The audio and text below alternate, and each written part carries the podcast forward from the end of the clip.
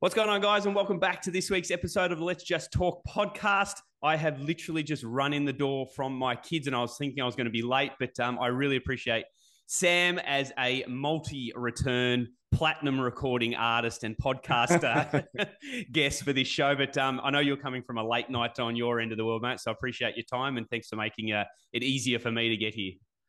Absolutely, it's my pleasure as always.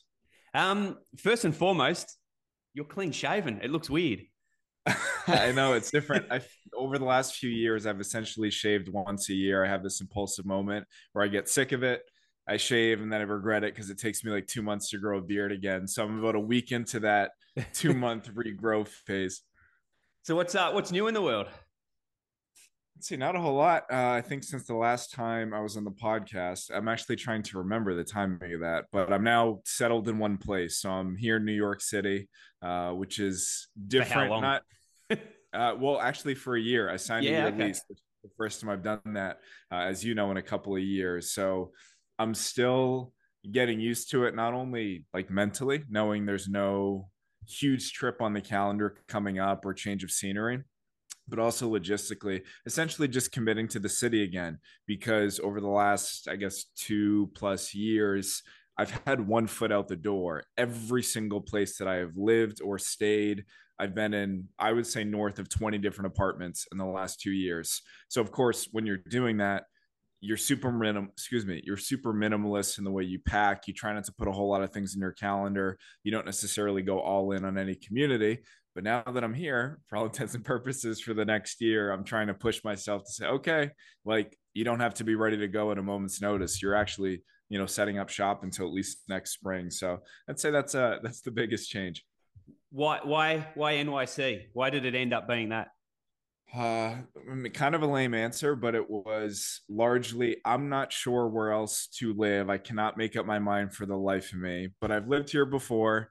I know I like it, so it's a good placeholder in a way. So that was largely again, I know it's kind of a lame answer, but it was largely the decision making factor of if I can't actually make up my mind, and my wife Vanessa is so wonderful in that she deals with my indecisiveness every single day.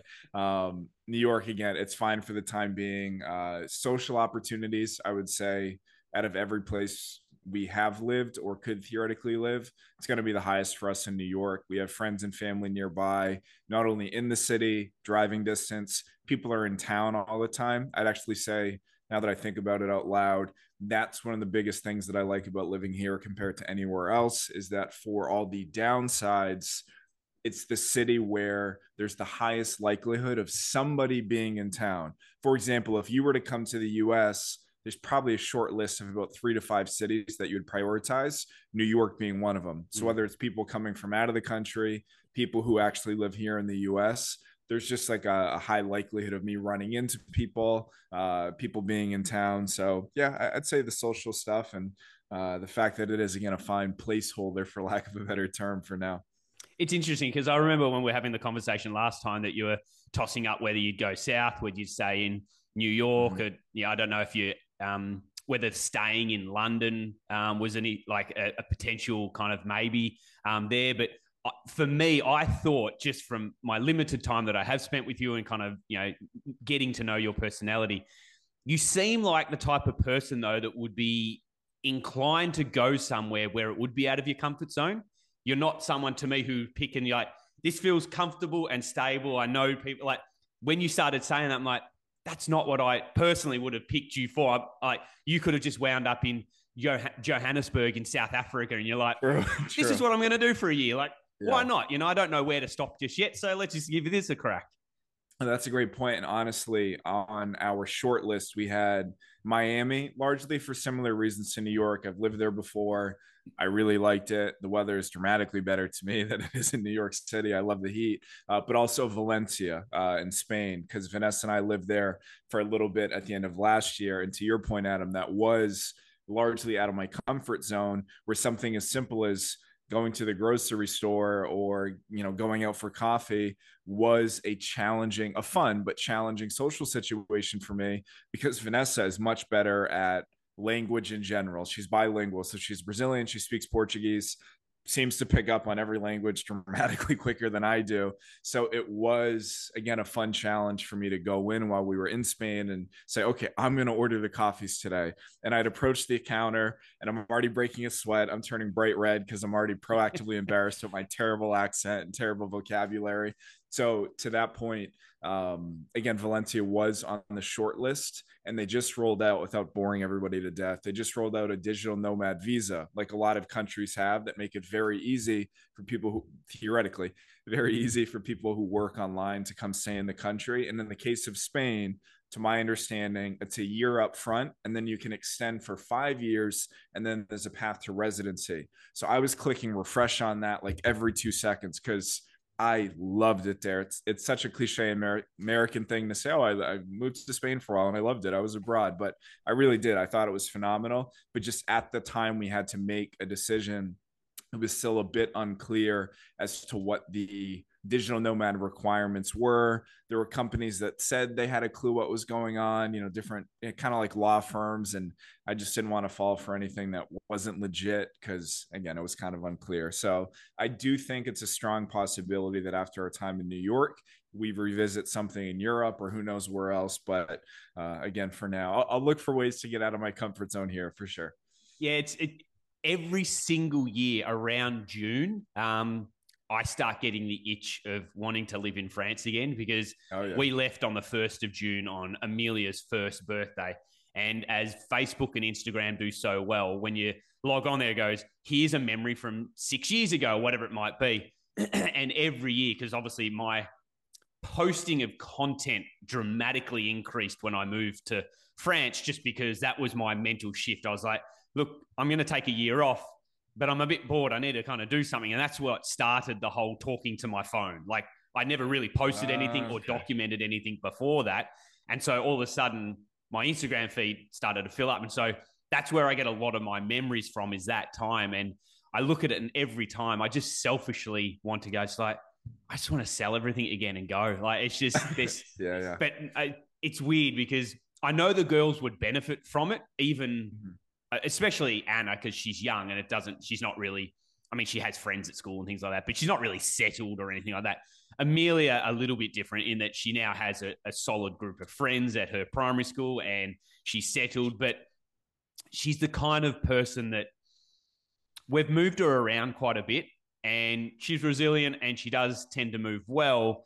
But as she gets older, I can see it in her that she's just, you can see trying to make new friends is a very difficult thing and not something she really kind of does well. And that comes from me. I'm I'm someone that I'm I'm set.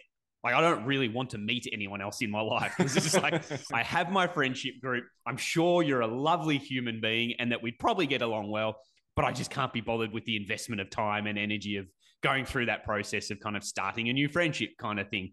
I've had to get out of my comfort zone moving to WA because it's a it's a very isolating thing to your point where you say in New York there's always someone in town. There's something that you can be going on. Over in WA it's a very quiet place. We don't have a whole lot of family. I especially have no family no friendship circles. And so for that very first year here it was just kind of I just got to bunker down. We got to make this work. And once we've figured it out we'll go from there. Now that we are here and we've now bought a house here and done all these other things it's like okay well this is going to be a long term.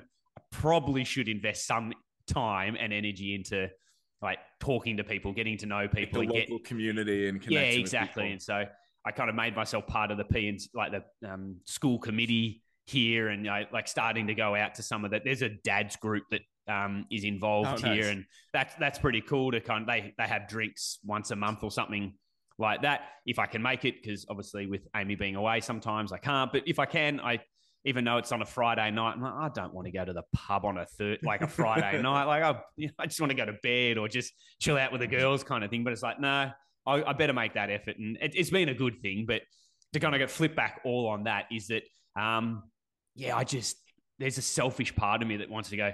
Fuck it, girls. I don't care about your happiness. I want to go back to France for a year. Like it was. You can make was, new friends. exactly. Yeah. I'll put you into an international school. You can speak English. You won't have to worry about learning French and you can, you know, just integrate into France again and let let daddy and mummy have the time of our lives again. Just um, yeah, partying it, it up in France. It's funny you mentioned those two factors both the kid element, of course, because I, I should say one of the reasons why I think I do have that itch to let me go do as much as I possibly can, bounce around, is because it's just me and Vanessa. We don't have kids. We don't plan on potentially turning that card for at least a couple of years. And we hear parents like yourself who have the ability to travel tell us often, hey, it's possible to travel with kids. Like you, you can do it, but it's a whole nother logistical curveball. Like the the I don't, want to call it a headache, but of course there are some headaches associated uh, with traveling with the family compared to say just Vanessa and I. So I think knowing that and having that in the back of my mind, I I still plan on it. I'm sure there are parents listening to this who will laugh at me. I still plan on traveling as much as possible, whatever that looks like over the course of my entire life with Vanessa, even if we do decide to have kids. But I'd say that's definitely in the back of my mind. But to your other point, Adam, settling in one community and fully committing to it i would say to go back to your original original question that was definitely something that pushed us a little bit toward new york as well is it's very easy and this is a first world problem what i'm about to say so i'm rolling my eyes at myself proactively here but it's like the whole idea of bouncing around from country to country and city to city it's easy to romanticize and it seems very glamorous and it's incredible and i'm i'm not ripping on it at all obviously i love it but at the same time, there is a lonely element in that if I'm in Valencia for three months and I get up to, I'm generous here when I'm saying a conversational level of Spanish. I'm talking, hi, my name's Sam and I like dogs and basketball. Very, very little. and then poof, you're gone. And maybe if you're lucky, you'll stay in touch with some people and, you know, connect with them online over the long haul. But for the most part, you're not really developing deep, deep connections when you are bouncing around. Um, and without going on too much of a tangent, there's actually a book I really enjoy. It's called How to Live by Derek Sivers. Are you familiar with it by any chance? No. Um, Derek, to make a long story short, sold the company at a fairly young age, and it allowed him to a music company specifically, and it allowed him to live, as the book title suggests, however he wants. So he would agonize over it every day, similar to how I have, poor Vanessa.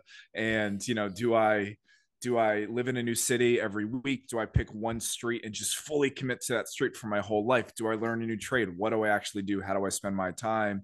And the concept of the book, I believe there are 27 chapters, all very brief, and they all argue against each other. So chapter one is, you know, set up shop, you know, I'm going to make this up down a cul-de-sac and fully commit to that cul-de-sac. Make sure you know everybody, know every nook and cranny, because that's how you get the most out of a living experience is being that intimately familiar being immersed in a community having deep social ties etc and then you, you finish the chapter and you go yeah that's how to live. And then you get to chapter two and it goes screw that. Do you know how much you're going to miss out on by not bouncing around constantly? And you get to the end of chapter two and you're like well that's obviously the way to live. And 27 chapters later either you're completely confused in how to live or you have some clarity because something stood out to you. But I go back and forth between those two chapters often, both the highly nomadic experience as much as you can, as well as the one that kind of promotes the upside of establishing a set home base long enough and consistently enough to really immerse yourself in the community because that's definitely something I have not done at all. It's it's interesting you bring that point up right now because I've literally just finished writing an email this morning that'll go out to my email inbox next week, kind of thing. And it's I was having a chat with a client um, yesterday, and it's what sparked this thought to write the email. And she's like, I, I feel like I, I want it all in life, but I feel like I can't have it all in life. And that kind of saying of you can have you can't have your cake and eat it too, in that, you know, you can't have everything you want in life. And I I pushed back on that. And I always have with this quote that I love is that you can have it all, you just can't have it all now. And mm. I love using that sentence because this concept that I have now struggled with over the last, no, not struggled, I think developed is probably the word I should use um, over the last kind of six, seven years. Since we moved to France, I was coming off this extreme right side of 15 hour days, six days a week, no downtime, building a business, building a brand, building a career, and thinking that's what I needed to have success in life because it would enable me huge potential of up, upside for income that would then allow me security to buy the things I want, do the things I want, travel the places I want, and do all those kinds of things. And then I completely burnt myself out and went completely to the left side and said, I need a year off from life. I'm going to go and live in France and do nothing for a year. And in that time of doing absolutely nothing, I completely lost all drive in life. I lost all will to kind of create and do things and I got lost and then I kind of said, you you know what? You need a purpose in life. You need to be able to get up each day and kind of have something to focus on. And that's when this whole concept, I, I think the seed was planted to what I now have is what I'm still trying to figure out is this whole concept of balance in that you can have it all. You can have the life of a big career, a big um, business, and do all those kinds of things but you're going to have to make some sacrifices right now on some other avenues in life, be that relationships, family, your fitness, your health and well-being. It doesn't say you can't put some time and energy into them, but you have to take something off. You have to take the foot off the gas on some way, shape, or form if you want that as your big goal. And then the flip side to that, if you really want to put some time and energy and effort into this current relationship you're in, or your health and well-being, or whatever it might be, it's probably going to have to mean that you're going to have to give up some of the, the the push you're doing for a career or the business that you're kind of doing at the moment. And so, what is important to you at the moment, which holds balance for you at, at this moment, I guess, is kind of an individual thing that most people would say, but it's kind of what I'm still struggling with, but hopefully trying to do, I think, design some sort of talk. I really want to go and become a public speaker in one shape or form, whether I'd go to seminars or I'm invited to a um, you know a conference or something, and I'm I'm doing the talk and I'm a, a speaker at a particular conference. But I want to try and verbalize because I still can't do it for myself, but I'm chipping away with every email I write and every note that I write down on something. And I got a, a, a note section in my phone that to your point, I'm so indecisive. My own thoughts are indecisive. I'm like, I'll write one comment that goes one way, and then literally the next day I go, okay, and as I'm writing, I'm reading the comment above, like, these are completely hypocritical to each other, kind of thing. But I just want to try and help people because you just said it then yourself with the particular part of where am I living, but everyone has those unbalanced thoughts in their mind on every decision they have in their life. And I think it's what causes so much frustration for people because they feel like I should be doing this because this is what all my friends are doing. And it's like, well, they're doing that because they're also giving up this, this, and this, but you just don't see that in the background. And so I don't know, trying to formulate some sort of speech, word, brand, product, service. I don't know. That's what I'm still kind of filtering about. And I guess I have the luxury in life that those 15 years of really ball busting work and just putting everything I could into my career has allowed me, let's call it two years of basically doing not a whole lot in Perth. It also helps that my wife is now earning a stupid income in the mining sector, and it allows never hurts. Never it doesn't hurt at all. Um, that I can stay at home, spend more time with the girls, and kind of try and develop this thought process process in my head. But on the flip of that, as there always is, there's a yin and the yang to it is I've found that I'm just completely overwhelmed by so much choice. And that, again, is a first world problem. Here's people listening to this and Adam, I'm struggling just to get through the day to pay the next bill. I get it. But my struggle at the moment, at the moment, is just, I just don't know which direction to take this. And like, oh, would this be a better way of saying it? Is this a better way? But I think in that discussion, I think it becomes more humanized and people go, well, this guy I thought had it all switched on and was, you know, he's struggling to even kind of figure out what he's trying to do for his life and where to move forward. And I don't know if you call it a midlife crisis or kind of, you know, uh, sliding doors moment, but I'm just waiting for that door to open. And I actively am doing things. And I, I'm not one of those people who go, well, I'll just hope and see what happens. Like I'm doing things and I believe that doors open and present themselves as opportunities when you're actively putting it. And I'm just waiting for that door to open. I don't know when it will be or how it will be, but well, hopefully something will kind of come come to life at some point. Yeah, I don't doubt that. And it sounds like you're almost collecting. This may be kind of a, a silly visual expression. It sounds like you're collecting the clay right now that you'll eventually be molding. And you kind of have rough drafts of what that final product will look like, what you're actually sculpting. Like you said, in terms of a message, the brand, the product, how you're actually helping people navigate this thing that you're currently navigating yourself, but just collecting those experiences. Again, maybe it's a silly analogy to say collecting clay, but I think you get the general idea. Um, and yeah, no, that resonates with me a lot, especially the idea of you can have more things than you think, but there's going to be a short term trade off.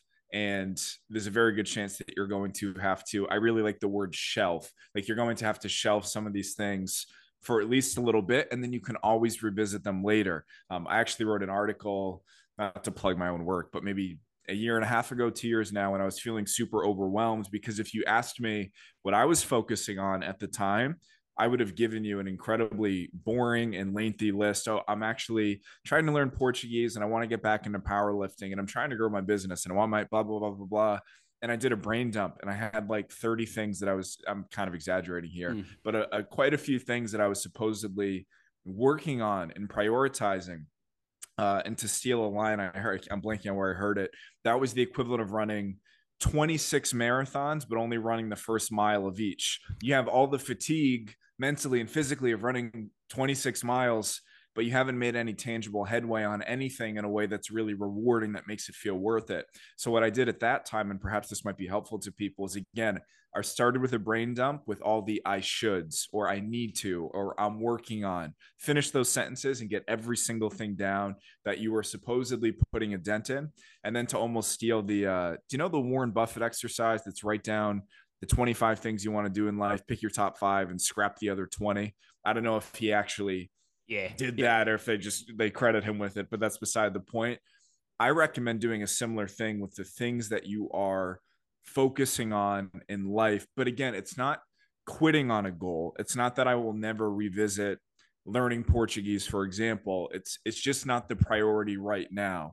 So you're almost putting in a little box to the side and you can eventually turn that card and the reason i clarify that is i think a lot of people have understandably a mental hurdle with shelving a goal because they feel like it's quitting, they feel like it's failing, especially if they poured some sort of whether it's like a, an actual resource time money you know mental capacity etc and then pausing on that again it's tough to break away from a little bit. But if you just start again jotting everything down i'm a big fan of actual pen and paper, mm-hmm. not your phone, not, well, I have a pretty good idea in my head. That's great. Prove it. Write everything down, get your thoughts out of your head, and then highlight the things that you feel like would be the most rewarding to you over, let's say, I don't know, a two to three year period. I think it's also very easy to think exclusively in the form of probably thanks to the fitness industry, four week sprints and six weeks transformations. And the next eight weeks, I'm going to overhaul my career and learn French. No, like zoom out a little bit because even if you have a goal that takes you two to three years to pursue, and ideally, say you live another 30, 40, 50 plus years, with that kind of math in mind, you could still tackle 20 really cool things over the course of the rest of your life. Now, obviously, that's a bigger, more dramatic example, but I do think people get tied up in those two things. One, being unwilling to temporarily step away from a goal or just like narrow down what they're focusing on. Um, and then the other thing is rushing whatever that process looks like. Because as you just as you just mentioned, Adam, you're what two to three years into trying to formulate this current message or thought. So as cliche as it is, it's not going to happen overnight. And I think taking that weight off your shoulders does make a dramatic difference. Hmm. And it's it's it's again, it's a a weird thing that I kind of then push back on my own thoughts. And some of the things you say there is that how much of what I'm aiming for has been influenced or planted into my head by an outside force, that be the way I was brought up with my parents, or be the my friendship circle, or the work colleagues that I used to work with, and different things like that. And so I, I remember when we were deciding to take off for France, is that the whole the whole dream was growing, not growing up, but kind of when Amy and I kind of got together and kind of when we started formulating our future. And yeah, I think this is someone I'm going to spend the rest of my life with. And those kind of conversations you start having, it's the the white picket fence, the nice car out the front, the couple of kids, the dog, you know, the, the same thing that I think most people kind of um, envision for themselves. But then I remember watching the Minimalist movie mm-hmm. and seeing that those guys talk about just how much we are influenced and marketed to day in and day out for consumerism. You got to have more, do more, want more, earn more. It's all about more, more, more, more, more. And I remember watching that movie and then reading their book or going to their podcast or whatever it was and diving deep into this minimalist world, I'm like, maybe everything I've ever wanted has actually been sold to me. And it's not actually what I want. you know, this whole idea of the white picket fence, it's in every single movie, every single magazine. Not that magazines exist anymore, but no, growing up, you see them in magazines. Sure, yeah. And I grew up in the typical family suburb household. You know, we had the, the, the house, we had the dog, we had the couple of kids, we had the the nuclear family, as I think they call it. You know, the the parent. You know, so um, it's those kinds of things that I then think, well, maybe that's not what I want, and then cut now six seven years later, we've now bought that in quote dream house, and please do not take this the wrong way. I pinch myself every single day waking up in this house that I can now call my own. But for as long as I can remember, I've never wanted to own property. Everyone's always told me, my parents included, the best investment you can have is getting a house because property always goes up. But I kind of started playing around with numbers when I heard that because I like to, okay, cool, prove that to me. Like you mm-hmm. tell me it's the best investment. I, I just is. Property always goes up. I'm like, okay, cool. But there's a lot of things that go into maintaining a property. The actual interest on the mortgage, the rates, the a door breaks, a tap break, like all of these things cost money, but people only look at I bought the house for a hundred thousand dollars versus rent, mortgage and now it's rent, a million dollars. It's 10 mm-hmm. times the property value. It's like okay, cool, but and so I kind of started, and yet here I am now owning that home, and I love it. But then I think I've made a lot of sacrifice. Like we liquidated our entire share portfolio. Every safety net we had is now gone, and I've never not had that. And it's not like we're living paycheck to pay, and like we're still all right, we're doing fine, kind of thing. But if something really major happened, like God forbid the kids got sick, or we had someone break into the house and steal a hell of a lot of stuff and break a lot of things and all like we're fucked. Like, you know, like we don't have that nest egg of just like, cool, we'll make it work. We'll pay that bill. We'll just do that. Like, we, we can't. And that mortgage keeps coming in. So I then think, have I just sacrificed everything that I've always wanted because I actually wanted a more minimalist life to get this dream of the white picket fence and their own home and da da da. But again, that's me, my head going from two different sides. The one saying, you don't need to own a home. Renting's fine. You get more flexibility. You can invest your money elsewhere, have more flexibility with life. But then the other side, it's like, I really want to still do my, you know, get in that cul-de-sac, you know, build that community, yeah. build those friendships. And so again, this probably is a podcast of us just sitting here going, we have no idea what we're talking about. We're just we confused. No idea. Why are you even listening to this podcast? Click off now. no, th- this is another. T- you honestly, Adam, you just gave me like nine things I want to go off about. But to stick to the real estate side of things specifically, you know, especially Vanessa and I, again, living here in New York right now, where rents are per usual off the charts people will say that to us often like why would you rent you could take that same money and you could um, obviously put that into an actual house. Like if you look at the cost of a mortgage and if you look at the cost of your rent, you're exceeding the cost of a mortgage right now.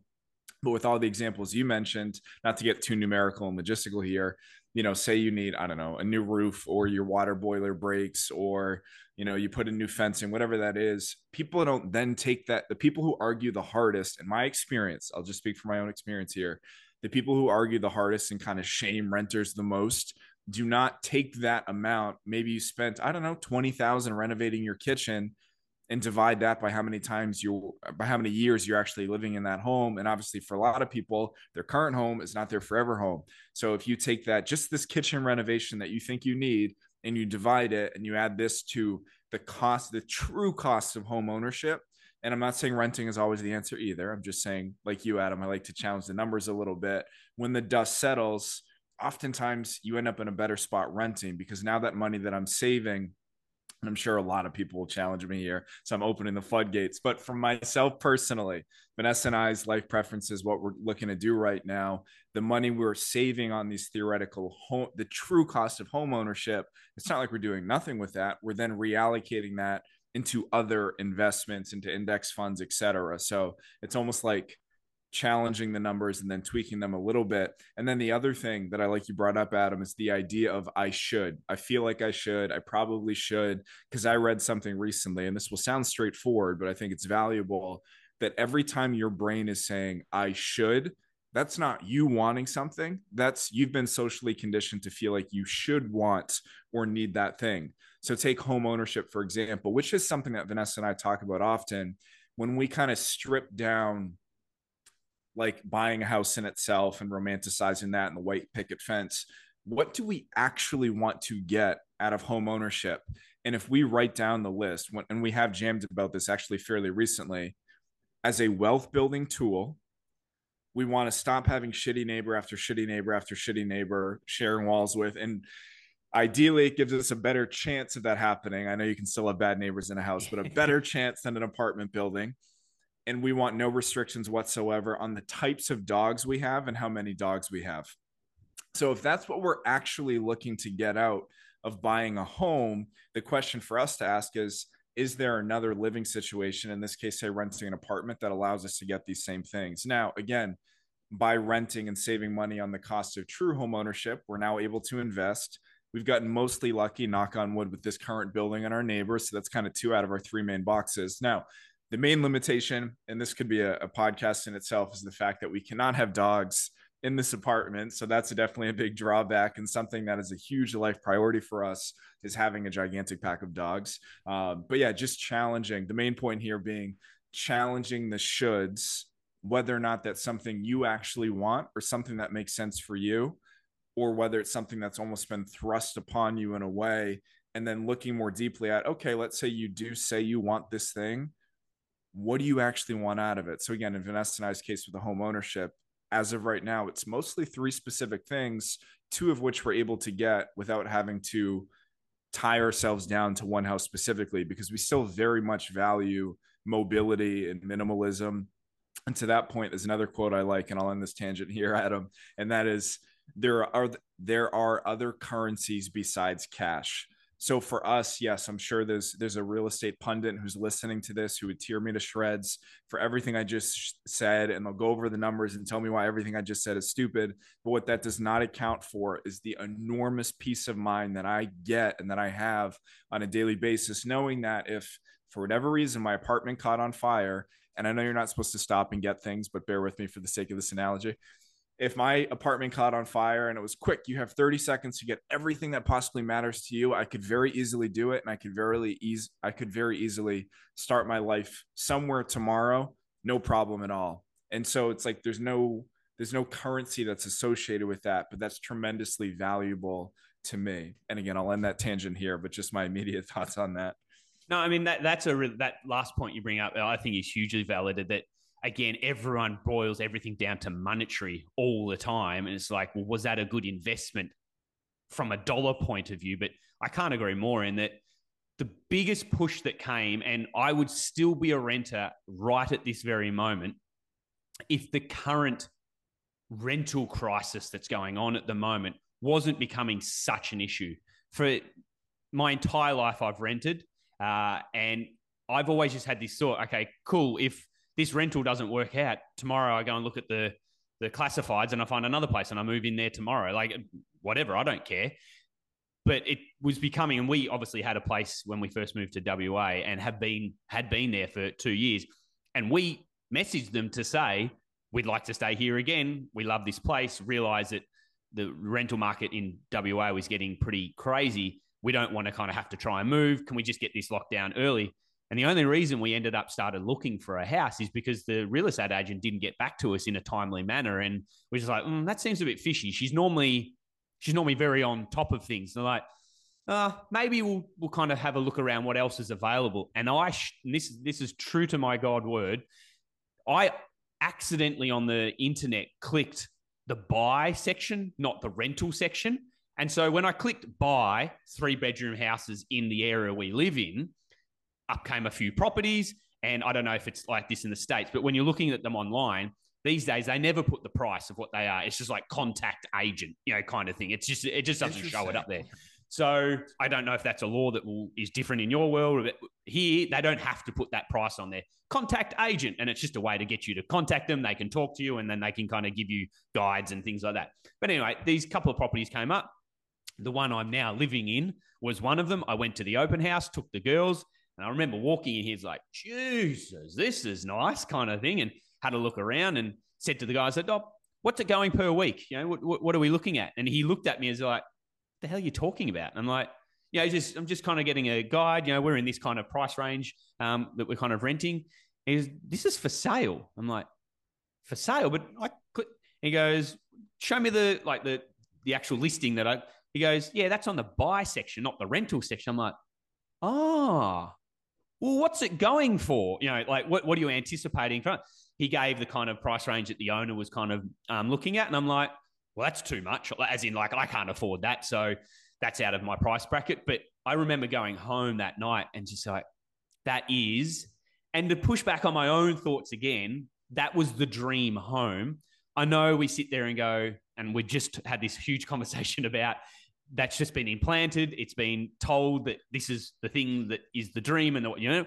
But then I push back on. They go, but maybe it is actually what I want. Like I do, yeah. I do love a Victorian home, which for us is like a 1920s home, the brick veneer, um, the tin roof, but then has been modernized inside and renovated inside. And Amy and I have always said we'd love to do a renovation, but I've shared with her so many times that I've had clients who have, and people I've seen, and you watch the shows and things like that, are people who renovate a property and they either get divorced, kill each other, or have some sort of major life crisis because of such a thing. And Ames and I have many things that we're similar on, but the things we're different on, we are like right wing, left wing politics on the extremes. It's like, no, I am right. No, I am right. And there's no common ground between us. And I'm like, if we did a renovation, we would genuinely get divorced or kill each other. I have zero doubt in that whatsoever. And I don't have any want to kill my wife or get divorced from her. And so I thought,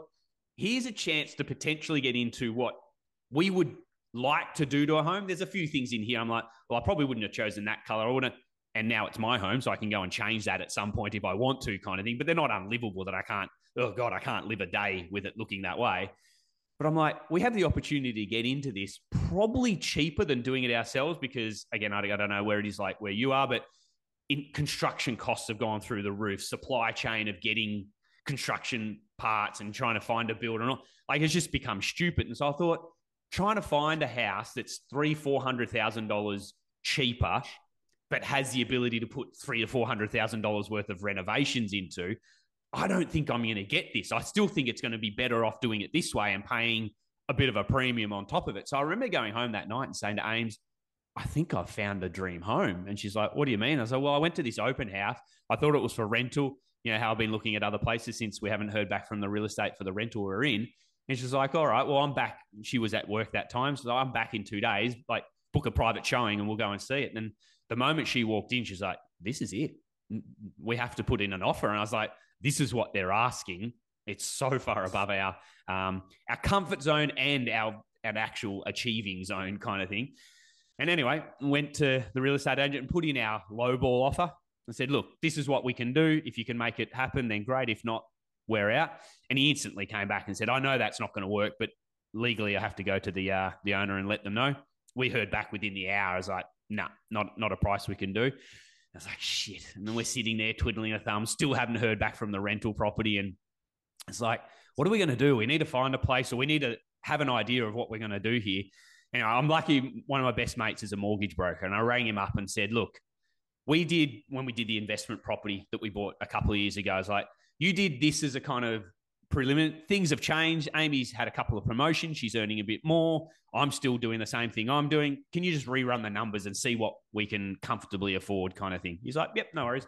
Ran those numbers, and it was a bit higher than what we thought. And I'm like, that's not where the real estate agent was saying, but it's a bit closer. So maybe we can make some things work, kind of thing. So went back to him and said, look, here's a different offer. This is what we can do. Came back and said no still. I was like, okay, you said no to us twice, but haven't come back to us with an actual number here. What's the number here? Like, what's going to make this work today? Give us the number so we at least have a number that we can work with, kind of thing. And he came back and said, "You do this, and that's what we can we can make that work today, kind of thing." And it was that kind of fifty thousand dollars more. And everyone I speak to, every client I went to, every person I asked for advice on it is like, 50 grand over the course. Like, if this is your forever home, even if it's not forever, forever, but it's the next 10 to 15 years, 50 grand in kind of repayments per month is going to be just this infinitesimal kind of amount that you're never going to think about, never going to worry about. If it is the one that you kind of just get all those warm and fuzzies from when you kind of walk inside, then then just pull the trigger on it. I'm like, So I went back to the mortgage broker. So this is a long winded, sorry, I really apologize. but I went No, back to the interesting to me. Yeah. I went back to the mortgage broker, mate, and I said, look, this is the number. Can you make it work for us?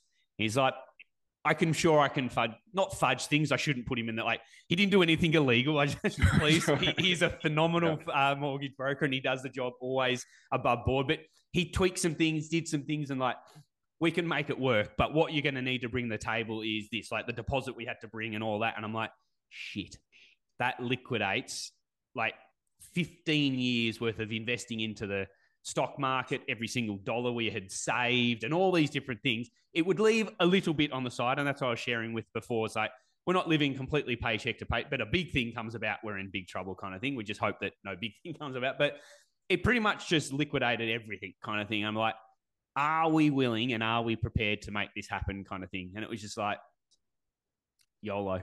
It was one of those, like, it, it really was. And I, I know that's a sh- stupid kind of cliche kind of like YOLO, you know, kind of thing. But I, I remember looking at Ames and kind of we were just sitting there going backwards and forwards. Is this the right thing? Is it not the right thing? What are we doing? This is too much money. Da, da, da, da.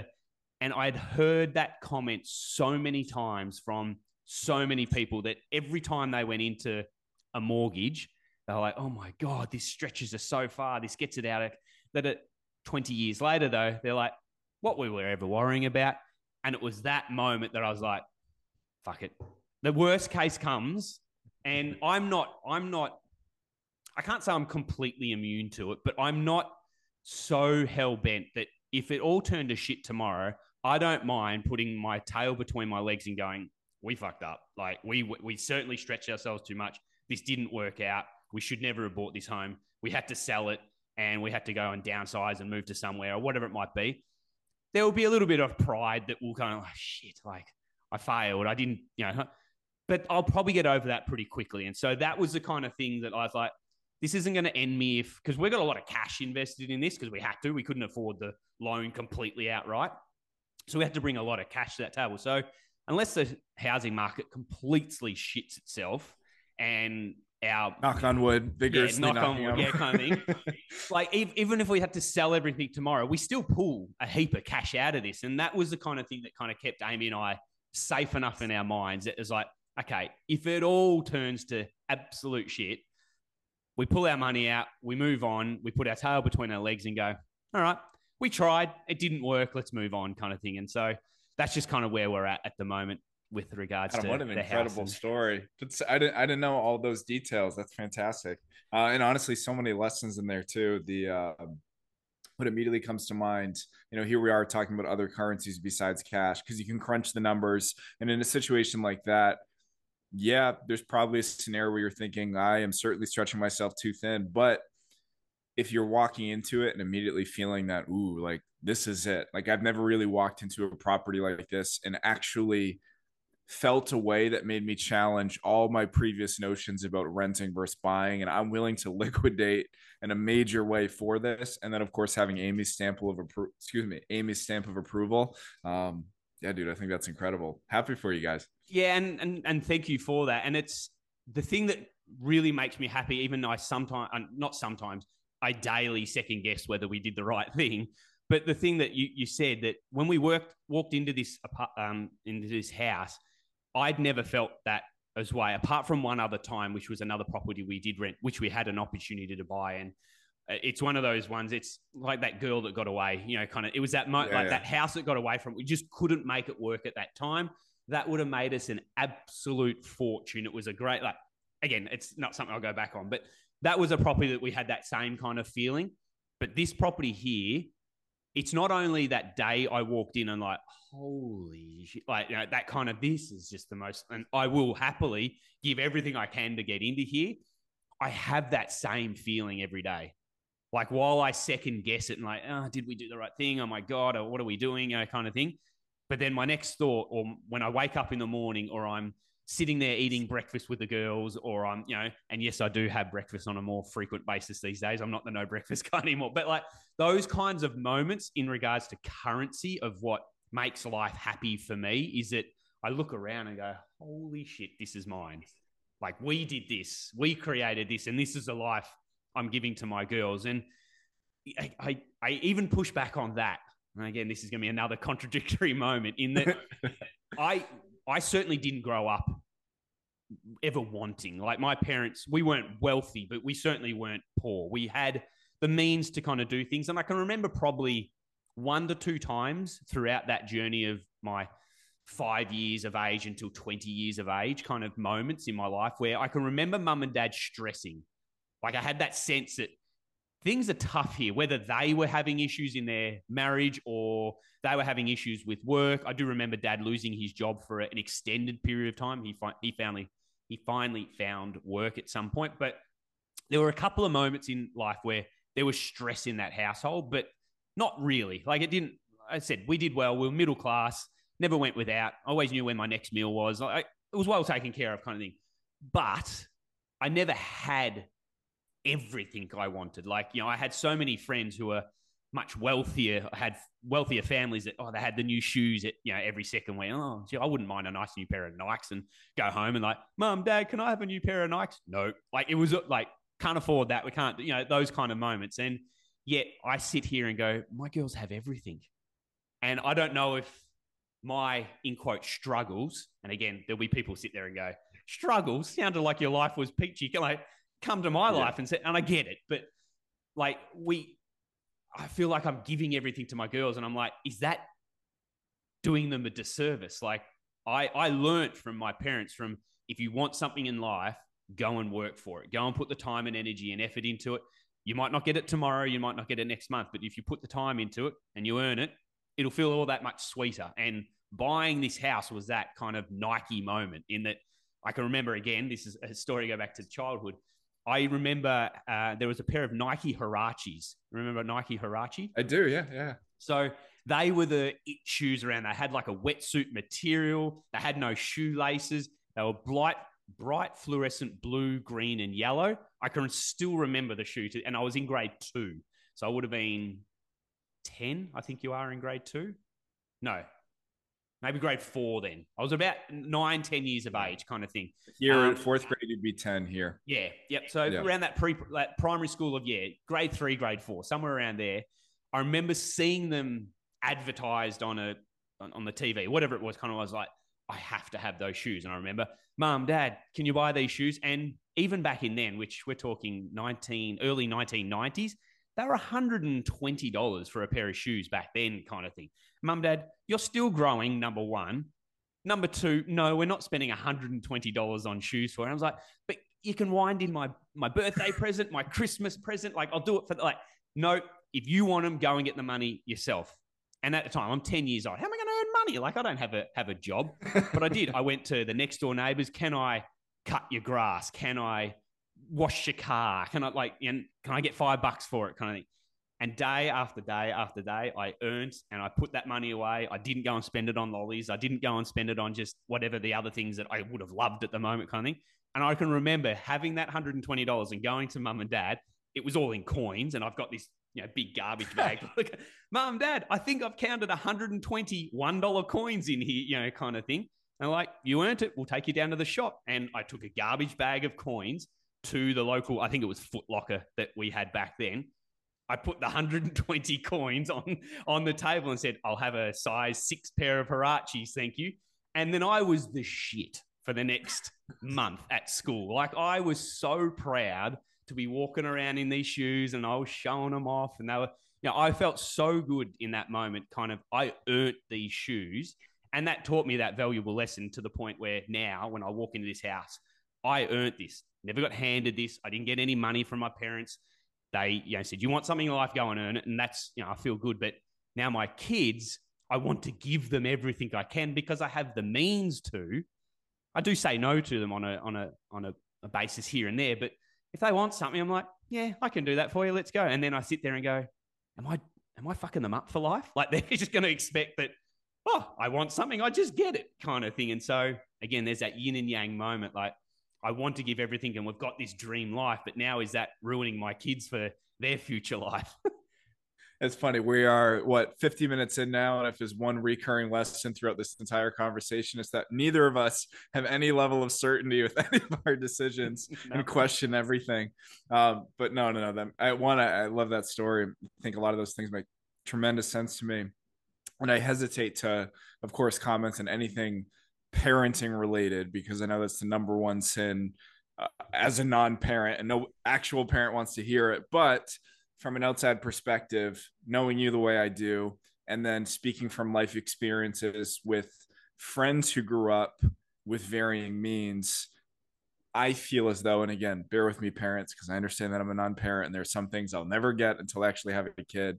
That's so much of how your child ends up, like what their work ethic is, is what they see on a daily basis. So, to use my own parents as an example, I, it sounds like very similar to you, Adam. We were not wealthy, like we weren't going on vacation every three months, but I certainly didn't grow up like I didn't want I can't stress this enough. I did not grow up thinking, "Oh, we don't have money, we can't do anything." I was very privileged, very fortunate. Um, but I saw how hard my parents worked. So, you know, at any given time, my mom might have two, three primary jobs and then any side hustle she could. You know, my dad was climbing poles for the electric company, you know, working night shifts, things like that. So, although again, very privileged. I can't stress that enough. I had a, I had a wonderful life and still do. I'm not sitting here, oh, woe was me. I couldn't buy, you know, 48 pairs of shoes or go on vacation every two months or anything like that. Um, I think what I witnessed made a big difference for me. My point being, I feel as though from an outside perspective, that's what your girls will see, especially as they get older, almost putting two and two together, like, oh, we have a wonderful life and it sure as hell didn't happen by accident you know seeing the way that you get after it on a daily basis the things that you've done and actually to share two funny examples of how i mirrored my my own parents work ethic um, number one is i would actually set up an art store when family friends came over and family members came over do you know those kind of like um, I don't know what they're called, the poster boards that you use for like a science fair that have like three main kind of mm-hmm. compartments. What are those called? Do you know? No, I, uh, I know what you mean. Poster board thing, the poster yep. board thingies. And when we had friends and family coming over, I would, I had one that I set up where I cut out the middle of it, almost like it was a storefront. And I would sit behind there and I drew a menu of you can either have a pre-made drawing for I don't know two dollars or three dollars or something, and behind my quote unquote counter, I had a picture of like my own dog and a basketball player, things that I drew when I knew we had company coming over, or you could request a custom drawing on the spot for maybe five bucks. Mind you, I was wearing a uh, beret the entire time. I was sitting behind this this art store counter, which again, it's a silly example, but I have no doubt it's because of what how I saw my parents operate and the other example, and this one's probably even worse and more embarrassing, there is a band that I don't doubt you will not be familiar with called Dream Street. Have you heard of them by any chance? Can't say I have. A far less famous and popular version of like Backstreet Boys and NSYNC. So it was a boy band, but they just never reached those heights. But yep. for whatever reason, a young Sam loved Dream Street. So I actually threw a concert I say concert very loosely, at my own house and charged my immediate family members, I think it was a quarter a piece, to see me perform.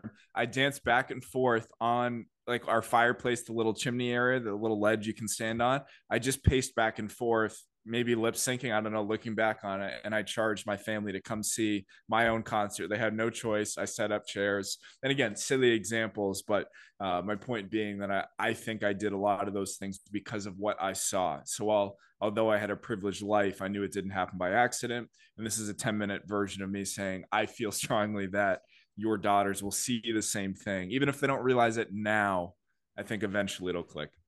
It, it's interesting though, because I do question that because yeah. in their minds, like I'm up at 3:30 a.m.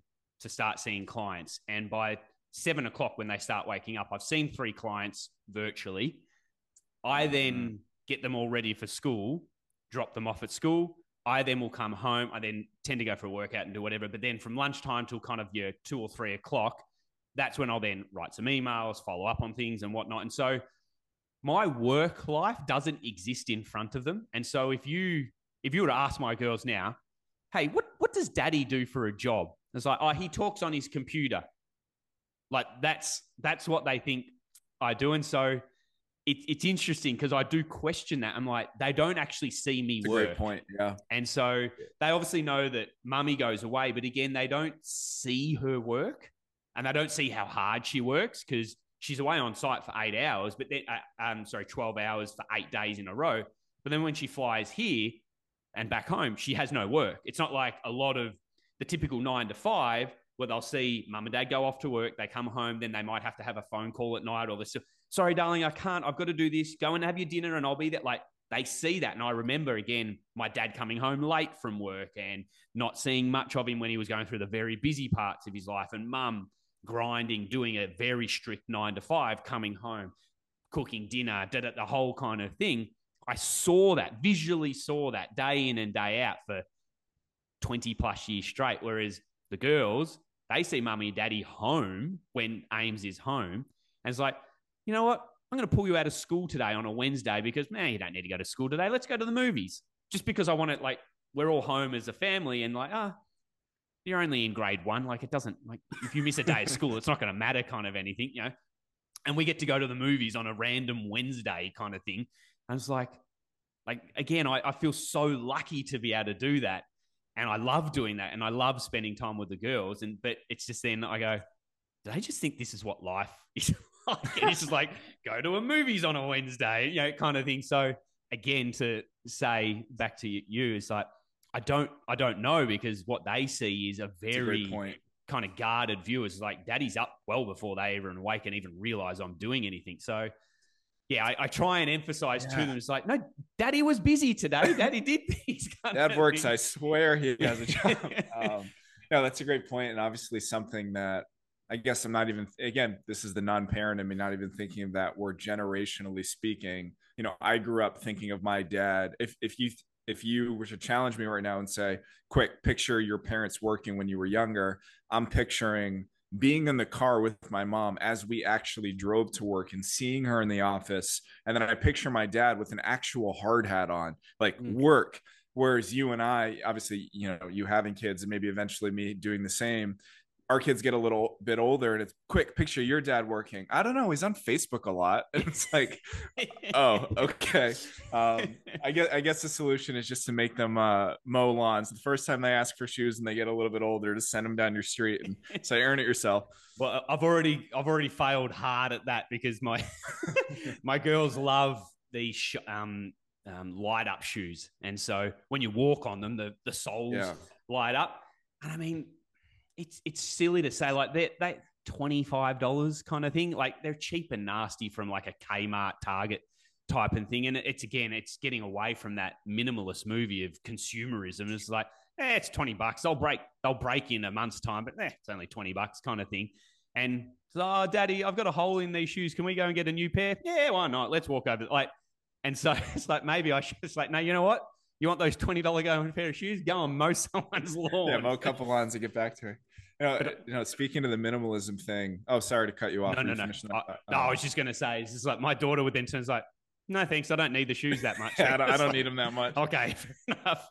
Meanwhile, a young Adam mowed 250 lawns to get the Huarache. um, but yeah, the minimalism thing, it's funny you bring that up in terms of feeling like maybe getting those shoes is a little anti minimalism because, like, even the word itself I almost cringe when I hear myself talking about minimalism because it can feel so culty and so mm. competition esque. Because when I first quote unquote got into it, it would be, well, how many possessions do you have? And it's like, I only have a hundred. And it's like, oh, well, I can fit all of my things in a backpack. And it's like, I don't even need a backpack. I walk around naked. I'm okay. like, cool. It's just everyone beats each other. But the two fundamental questions that push you in the right direction in terms of using minimalism as a tool to make your life better and not as a competition or some arbitrary standard of living would be um, does this provide some sort of function like is, is it useful? It, like is it functional? Is there something i can actually do with this? And does it bring me joy? Do i find it beautiful in some way? So no your daughter's shoes would not check the um, the functional box perhaps for you because you know six months from now either she grows out of him as a whole and whatever but does it bring you joy i would argue yes in that case seeing her reaction seeing how excited she is when she gets to walk around as the shoes are flashing um, but yeah minimalism that could be an episode in itself because i am i would say by most people's standards an extreme minimalist. I say this not to pat myself on the back because again, it's not a competition, but I can fit 100% of my possessions in the closet in my bedroom. Everything I own is in a closet in my bedroom. And again, I say that not like competition esque, but I've just run through that audit of does it bring me joy or does it bring me use in some way? And for this current season of life, that's led me to own again what most people consider to be very very few things in fact the first time um, i moved out of the home that i grew up in and that was actually when i moved down to miami and i i say this loosely i furnished my own apartment my dad came down and i think he facetimed my brother and the first thing my brother said is it looked like it was a serial killer's apartment because i had a mattress I had a beach chair that I was using as a piece of furniture because hashtag functional, and I had a couch. That was it. I had four cups, four plates, four utensils, like absolute bare minimum. And again, I think I took it too far at that point, first getting into it, because it did feel like a competition. Like you have this, well, I only have this. And now I've started to swing in the other direction. A lot of that, of course, comes with marriage where what am I going to tell Vanessa that she's only allowed to have one out? It's it's not like me. Right? I wear one black T-shirt every day. I can't be like Vanessa. There's this thing called minimalism, and I need you to convert to it. That would be absurd. But but um, anyway. um, how, how does it work in the states? So like, do you have furniture, or the places you move into furnished? Like, I'm just trying to think like you know where you've moved yeah. around to so many different places. Like the thought of packing up houses and taking the bear, taking the cat, or that, oh, that'd be not terrible. That'd be terrible. So most of our short term stays, I would say between one to six months, have been through Airbnb, which is skyrocketing in price now. The like you see the nightly price and it's, I don't know, 150, 250. And you're, oh, that's not too bad, you know, depending on, you know, what you're trying to get out of the trip. And then it goes plus cleaning fee, plus service fee, plus administrative fee, 909. Okay. But yeah. historically, to answer your question more directly, uh, Airbnb, and because those are technically other people's homes, those are furnished for the most part, if you're getting a traditional lease, you're just going out and finding an apartment by yourself, you are looking at unfurnished options. But being that we are here, most leases are a year. We don't mind. We bought two couches, a few pieces of furniture, just simple stuff to make it a non serial killer apartment. And then if we do feel like we're going to stay in this specific apartment for more than a year, I could see us, um, out of fairness to Vanessa, making this place a little bit more homey and even less serial killer esque, where we're adding a little bit of whether it's art or plan or um, not running things through that audit of if I had to escape in a fire. Well, Sam, you probably don't, so it's okay if you buy a plant. Um, but yeah, because if you do find a place here that is, again, this is my experience oh, it comes furnished. You don't have to worry about that. They work that into the rent anyway. And oftentimes it's cheaper to just furnish it yourself. So it's like, oh, it's furnished, but it's 150% of the cost. So it defeats the purpose. Yeah.